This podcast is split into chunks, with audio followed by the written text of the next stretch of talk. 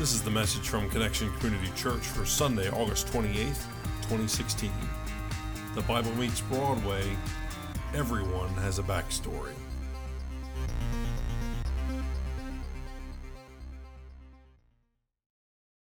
Good morning, Connection Church.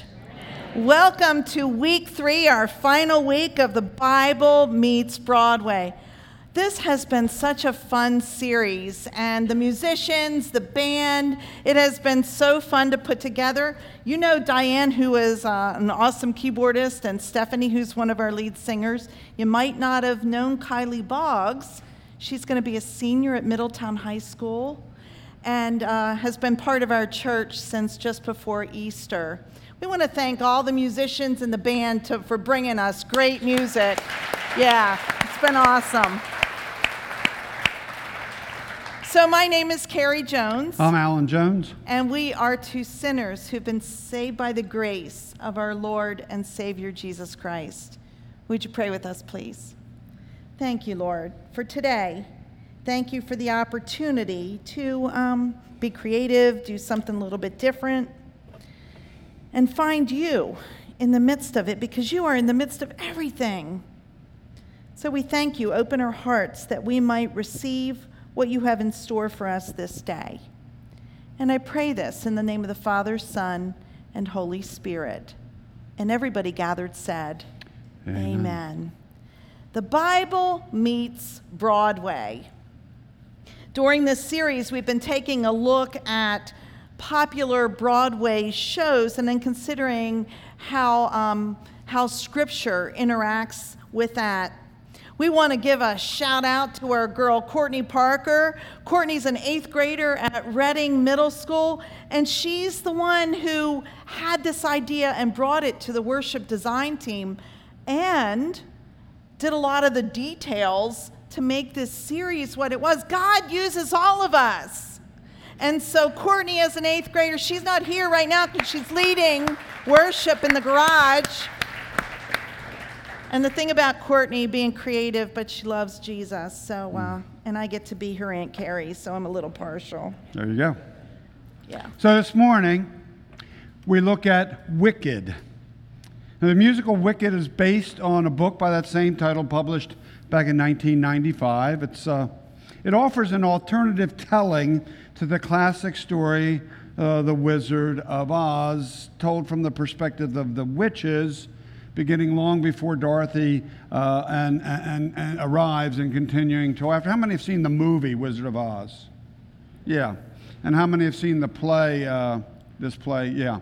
We, we chose this because we thought, knowing most of you probably know the story of Wizard of Oz, this would be an interesting kind of backstory on that. The musical prepare, uh, premiered on Broadway 2003, and, and, and it is now the 10th longest running Broadway show of all time. So there you go. So it's fully titled Wicked, the untold story of the witches of Oz. And it tells not only of the unlikely friendship of Elphaba, the wicked witch of the West, and Glinda, the good witch, but it also tells of how the nice girl Elphaba comes to be known as wicked, reminding us that everyone has a backstory. And so we want to give a quick disclaimer here. There's contrary to this the, to this concept here, there is no such thing as a good witch. Uh, witches are not godly. Practice of witchcraft opens the door to evil and spiritual forces that are the work of the evil one, not of God. In fact, there are several places in the Old Testament that speak against witchcraft. And in the New Testament, in Galatians 5 19 through 21, Paul speaks against witchcraft along with other acts of the flesh when he says this. He says, The acts of the flesh are obvious. Now, check out this list that witchcraft is in with sexual immorality, impurity, debauchery, idolatry, and witchcraft. Hatred, discord, jealousy, fits of uh, rage, selfish ambition dissensions, factions, and envy, drunkenness, orgies, and the like. Boy, that's quite a list, isn't it? Yeah. I warn you, as I did before, that those who live like this, say it with me, will not inherit the kingdom of God. And so, our purpose this morning is to not lift up or celebrate witchcraft in any way, but to focus on a theme of this story that has universal application. And so the Broadway show Wicked opens up with the people of Oz cheering the death of Elphaba, the wicked witch of the West. And then the good witch, Glinda, arrives and tells of the story of how they became best friends. And so the rest of the show is really um, a flashback, starting with the scene from college when Elphaba arrives. She was the daughter of the governor of Munchkinland, and um, it's heavily implied that she is the result of an affair between the governor's wife and a mysterious stranger and his bottle of green elixir, resulting in Elphaba being born with green skin and consequently being different than everyone else. We find out later in the play that this mysterious stranger was none other than the Wizard of Oz himself. Mm. Now, Elphaba's father despised her, showed his affection, showered his affection on her younger sister, Nessarose, who was confined in a wheelchair. Dad gives Nessarose a pair of silver slippers, which resurface later in the play, if you're familiar with the movie. In the movie, these were the pair of ruby red shoes. The headmistress of the school takes Nessarose under her protection, despite the objections of her sister, uh, Elphaba, who wants to protect her sister herself, which she's been doing for most of her life.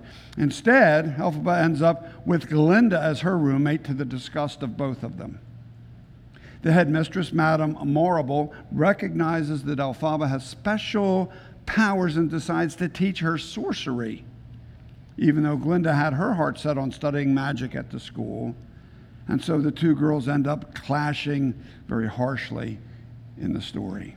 So later at a dance, the girls showed each other kindness and bonding began. They became friends. And at that point, they go back to their room, and Elphaba confesses that her father blames her for his mother's death, her mother's death, resulting uh, from birthing her sister. And, and so they become this uh, bond of friends, mm. friendship. Elphaba is invited to meet the Wizard of Oz. At this point, she doesn't know that he's her biological father. And she invites Glinda to join them. They find that he isn't all that terrifying or powerful. In fact, he has no powers at all other than the ability to manipulate people. In fact, uh, part of that manip- uh, manipulation, he tricks Elphaba, who can cast spells, into casting a spell not just on the one monkey that she thinks she is casting it on, but on all of the monkeys, giving them wings so that they can fly. Maybe you remember that from the movie. And now, then he offers uh, Elphaba and, and, and Glinda everything they've ever wanted if they'll just help him. Elphaba recognizes that this is not a good thing. She doesn't trust him and she runs away. Um, fearful that she will share the truth about the wizard, reports are then spread that Elphaba is wicked and not to be trusted, claiming that she is behind some of the things that have been happening in Oz, some bad things.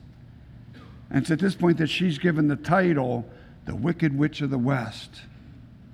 Glinda, on the other hand, has become the smiling public face of the not so good regime of the wizard. She's given the title Glinda the Good, the nation's defender against the wicked witch. Sometime later, Glinda and Elphaba meet again at the site where Nessarose, Elphaba's sister, has been crushed under the house that's been transported by a tornado. Remember that?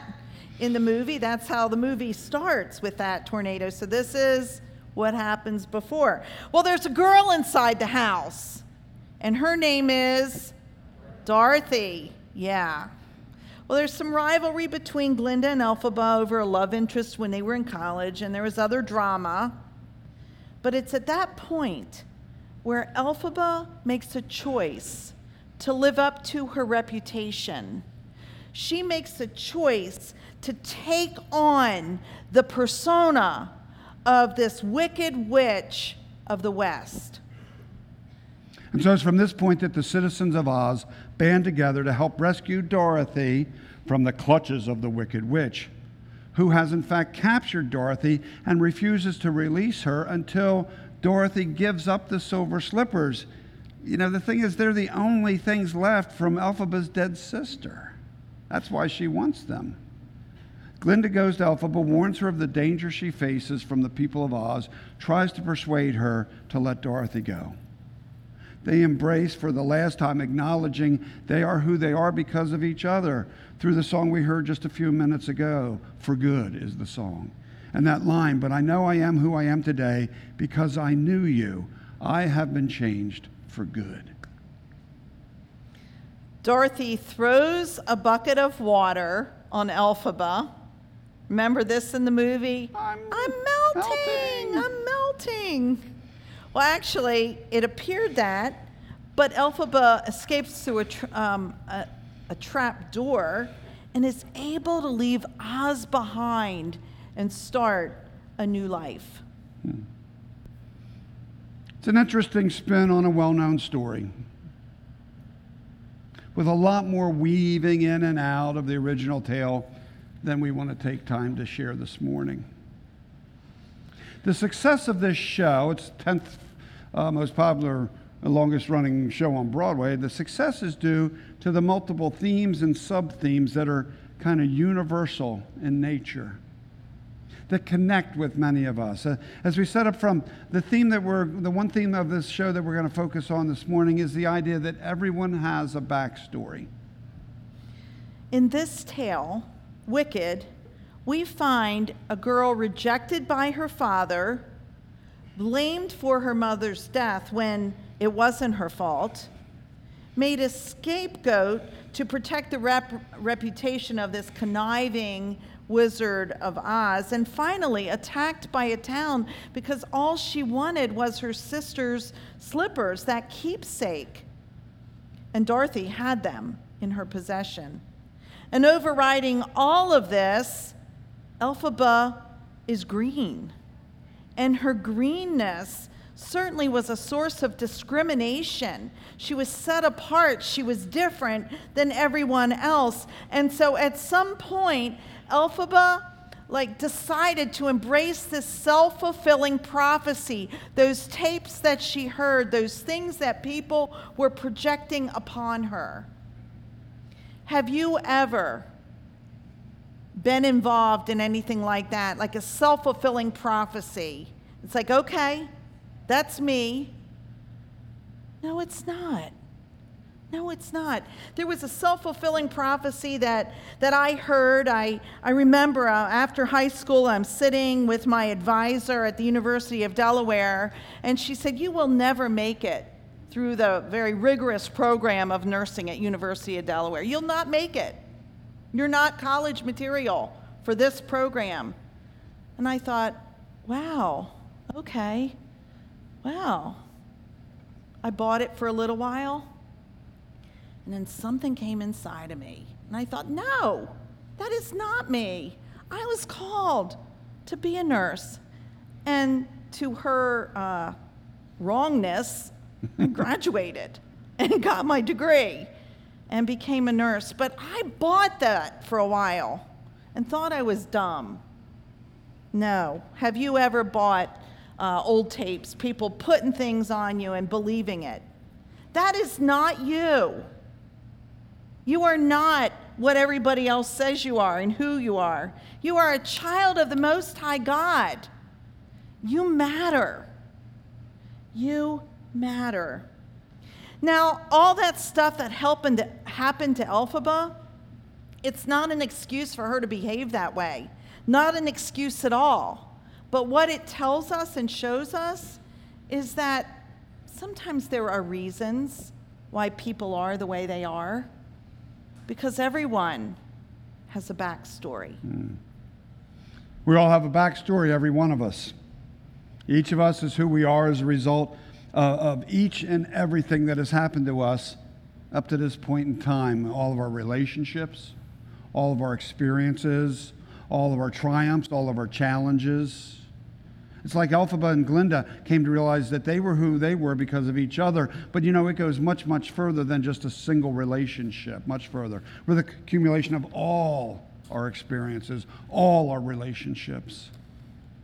You ever look back and done the if only? If only I had, or maybe more often, if only I hadn't. if only I hadn't. But you know, the trouble with that is, you want to just change that one little moment, that one little decision, that one little opportunity. But that's not how it works, because once you change one thing, everything else since then changes. It's, it's not in isolation, it's a cumulative package. So you can't just change one thing, you can't go back and change it. Our reality is that we can't go back and we can't change things. We can't make our past better. Our past is our past. As much as we'd like it to not be, it is what it is. And we are who we are as a result of that. You know, my backstory of, of miscarriages and personal challenges um, have certainly shaped me, and not necessarily for the bad, even some of the bad stuff, because it can all be used in one way or another. One of the scriptures that I've held on to for a really, really long time really speaks to that. Romans 8 28. And we know that in all things God works for the good of those who love him, who have been called according to his purpose. Mm. And so our challenge then is to realize that the person we see today is the result of a lot of stuff from yesterday. Uh, and um, oftentimes it's stuff we don't get to see, stuff we're unaware of, stuff that we have no knowledge of. And it's so easy for us to judge, to make assessments, to label someone without knowing why they act as they do, why they are who they are, without knowing their backstory. Just like the backstory, uh, this uh, backstory, Wicked, helps us understand why Elf- Elphaba became who she became. Knowing someone's backstory might help us to better understand them, help us better appreciate the challenges they faced, and to realize why they deal with the world the way they do, why they act the way they act. You know, it might not be an excuse for how they act, but it certainly would help us understand why they act like they do. There are so many characters in the Bible that we can learn from, and everyone in the Bible has a backstory. And those stories come in all shapes and in all sizes. Moses had a backstory. He was um, he grew up as the grandson of a pharaoh, but Moses also uh, killed an Egyptian and then ran for his life. God used Moses for good. David had a backstory which included King Saul throwing spears at him, trying to kill him at a very young age. And um, it included David taking sexual advantage of a married woman and then sending her husband up to the battlefront to be killed. God used David, despite David's mess, for good. Joseph had a backstory. Joseph had jealous brothers who sold him into slavery. He was wronged. And it also included Joseph going to jail because he wouldn't sleep with his master's wife. His backstory uh, also included the Pharaoh making him the second most powerful person in Egypt, and then having those same brothers come and beg, asking for a favor. They needed food. God used Joseph's backstory for good. Mary Magdalene had a backstory. Her backstory consisted of being possessed by seven demons. Her story also included those seven demons being exorcised by Jesus Christ himself. And through her backstory, we realize that Jesus' love covers everything, redeems everyone. Even you, even me. Everyone in the Bible has a backstory. Some involve bad things that the person has done, others involve bad things that have been done to the person. Either way, though, when we give our backstories to God, God can use them for His good, for His greatness, for His glory. And God can use them as He redeems that person as well as others around that person. As we've said before, God never wastes a hurt, whether we're the one hurting or if we're responsible for the hurt. God can somehow use those backstories for good, even when we can't even begin to imagine how God might be able to do that. You know, no matter what we've done or what we've experienced, God can teach us something. Maybe it's increased faith, dependence on Him. Perhaps it's freeing us from a situation that's kept us from loving, forgiving the way that we should. Perhaps it's recognizing some good boundaries and giving us peace in our spirit. Once again, that scripture, Romans 8:28. Say it with me, will you? And we know that in all things God works for the good of those who love him, who've been called according to his purpose. So I shared a couple of weeks ago that I'm kind of in a, a bad place right now. I think some of my backstory might be catching up with me sweeping things under, not dealing with some things. But the really good news, the really good news is the one with the ultimate backstory Jesus. Jesus, God in the flesh, walking with us, walking with you in the world.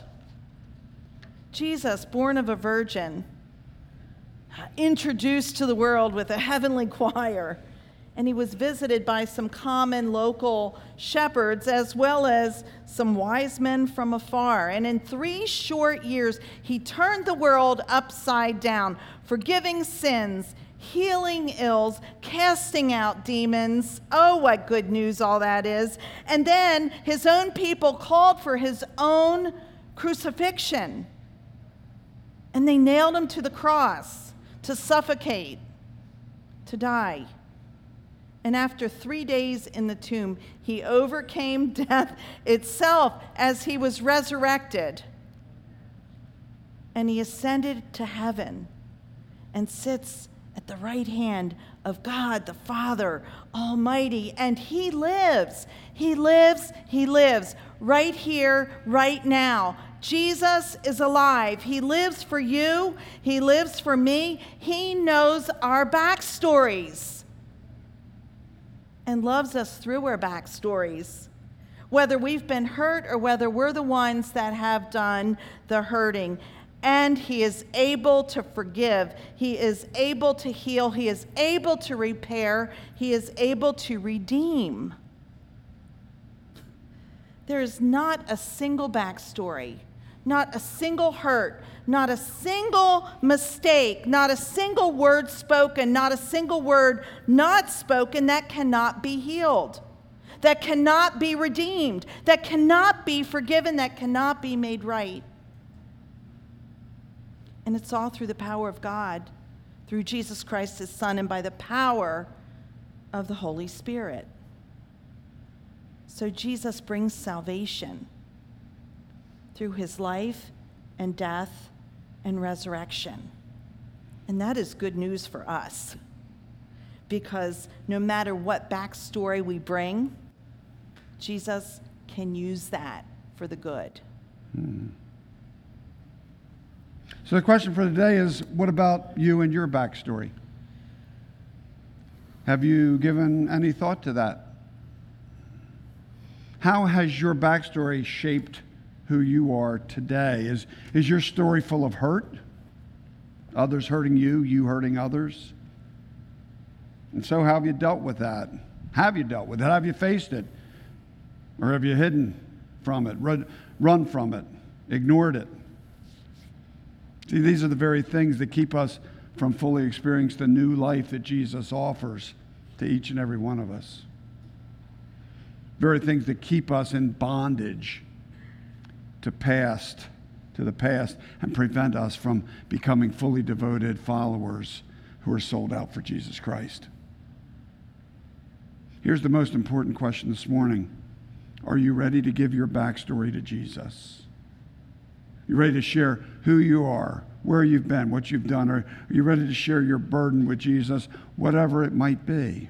Ready to let go of whatever it is that you've been carrying from the past, the hurt you've received or the hurt you've inflicted? Are you ready to seek forgiveness? Are you ready to forgive yourself? Keep in mind that definition of forgiveness. Forgiveness is giving up all hope of a better past. Are you ready to let Jesus do what Jesus does best? And that means to love you right where you are, flaws and all.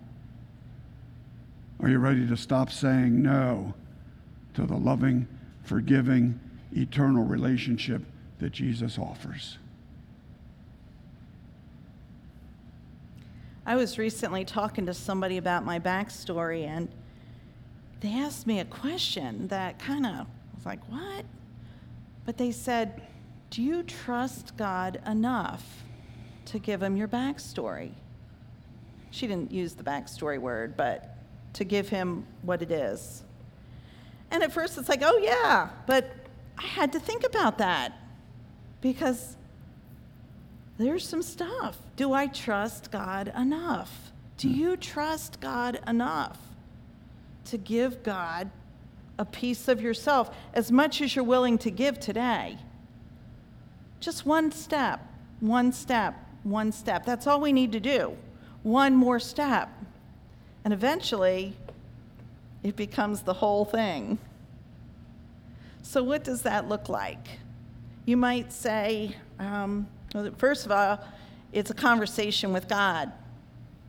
And it, it might look like this Okay, God, I'm a mess.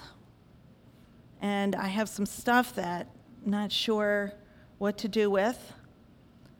And I'm really sorry that I have been depending on myself more than you. I'm going to give you my backstory. I'm going to give you my life as much as I can give right now. And thank you for the grace that covers me, grace, that love that I can't do anything except receive. I can't pray enough or read the Bible enough because you just give it. So I want to say thank you. And I trust you.